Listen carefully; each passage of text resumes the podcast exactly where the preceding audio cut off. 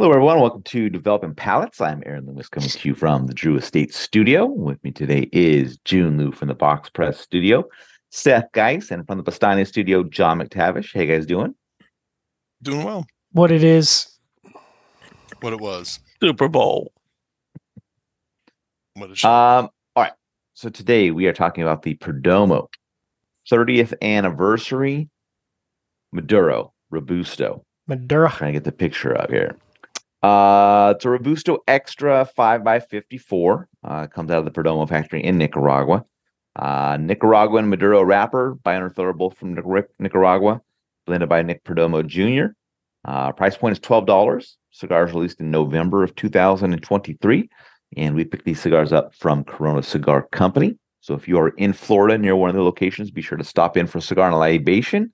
But if you're not in the area, you can give them a call or place an order on the website and uh, they will ship it out to you very quickly. All right. So, with all that out of the way, Jiunn, what was your experience like with this cigar? Uh, I thought it was not very good. Uh, I got this like torch cedar herbal tea minerals. I have this like weird, like herbal kind of a note, maybe like sage. I thought, but like it was Hmm. it was really unique. I can say that much, I guess. Um, and actually, that note reminded me of I don't I forget which Perdomo this was, but I think it was one of those anniversary ones we had. Um, uh, last year. Yeah. And then the label was like blue. 2020. 2020, I think. 2020. Oh, Yeah. wow. Okay. Um, and then like the minerals became like as the cigar went through, became more like tinny and like bitter. Um, yeah, this is like a train wreck from the get go for me. All right, Seth, how about you? I mean, I, you know, I didn't think it was much of a train wreck. I thought it kind of smoked like a, you know, Perdomo Nicaraguan Maduro. I mean, it was getting, it's getting some chocolate notes. There's some coffee, um, some sweet spices, you know, solid tobacco flavors, medium strength and body. Um, kind of continued that way throughout. The final third was a little bit more earthy and woody. Um, you know, but still medium strength and body, just delivering that chocolatey flavor profile. John? You know, I like this. Um, first third for me uh, started out with some sweet tannic wood, uh, a little bit of um, sort of delayed medium spices in the retrohale, which were which were nice, like very rounded. Uh, citrus sweetness, adding a little complexity, a little bit of earth on the post draw as it progressed, just to add some some depth. A um, little bit of tobacco sweetness, uh, just a nice, well-rounded first third, and then second third uh, a little more complex with uh, creamy sweet tobacco, um, medium mice, uh, medium minus spices with wood accents, dark chocolate, a little toasted tobacco note in the center. Um, you know, kind of checked a lot of boxes. Uh, and then last third uh, started creamy earth, tobacco, um, medium full strength uh, earth on the post draw, which kind of started to detract from the profile a little bit, uh, and kind of remained that way until I'd say roughly the halfway point where the earth came back down to medium, but the profile was sort of largely the same. So. Uh, kind of missed the mark for me in the last last third. Burn was excellent. Uh, draw was excellent. So yeah, I enjoyed this. Aaron, what was your experience like? Yeah, for me, the cigar started with heavily toasted cedar, earth, and black pepper. Uh, second third saw the earth swap places with the black pepper, and then they became even in the final third. Um, I thought this cigar had a nice start, uh, a good flavor combination in that first third, but once the burn issues started towards the end of the first third, which was basically the wrapper didn't seem to want to burn with the rest of the cigar. Oof. Um, I had to do a couple touch ups, and cigar went out twice on me. Um, that flavor profile dropped a bit and kind of stayed average the rest of the way. Um, I, I think I'd like to come back to this just to smoke a better burning sample to see if I liked it more. Um, but um, I'm looking forward to the Connecticut Wrap version to see how, how that smokes um, compared to this to see if it's uh, a better showing or not. All right, so let's get into the scores. We're going to start at the top with John at 6.82. Uh, Seth gave it a 6.1. Jiunn gave it a 5.75, and I gave it a 5.70. So, John, how'd that 6.82 match up for you? Matched up well. Um, yeah, this is a really good experience for me. All right, Seth, 6.1. Yeah, I mean it's it kind of just rides that line of just being right above that six mark. Um I'm kind of really not surprised about where it was, honestly, with with it being a Perdomo Maduro. To be to be fair, All right, Jiunn five point seven five. It's, it's an okay score. uh, you know, even though it was constructed well, uh, flavor profile tells me that I don't want to smoke it again. It's no Brock Purdy. It's no BCB. BCB. Uh, my 5.7 matches up well. Um, above average flavor profile, just the burn was not good. Um, I, you know, I'm s- I'm sure you know some of those touch ups and relights took their toll on the flavor profile, but um, you know, it's this cigar's cheap enough I could come back to it again and, and give it another shot or try a different Vitola, see what it's like. But um, yeah, it just didn't just didn't go the way I was hoping that it would go. So, um, all right, final thoughts from you guys on this. Uh, two thoughts. Uh, one, price is pretty darn good. I know, like, um, you know, again, we're going to be talking later tonight about kind of the recap, and it's going to be out of order for our listeners. But um, one of the things that comes along with limited edition sort of anniversary cigars is that typically there's a high price point, and Perdomo's been around for a long time.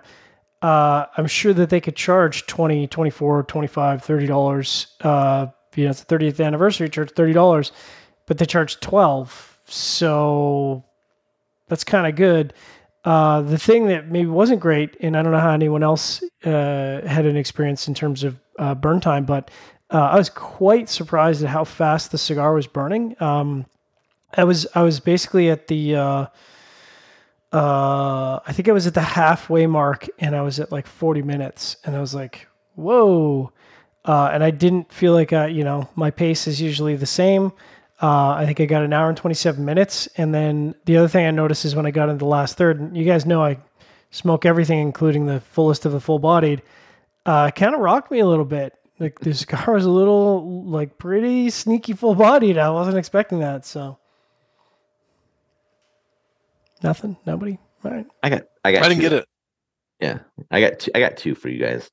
Uh, bands of I, I really like the bands on these cigars. I like the holographic stuff when kind of like in the gold areas. It's kind of a, a nice touch. So when you get to see the light, it's pretty cool.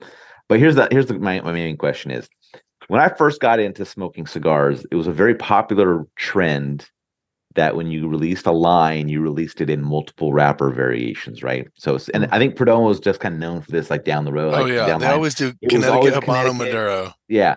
And they're sticking with it here. Do do you think that like that time is kind of past? Like you should just kind of focus on like the best of the best and just go down that road? Or do you do you still like the the variations per line? I think that it's what he's always done.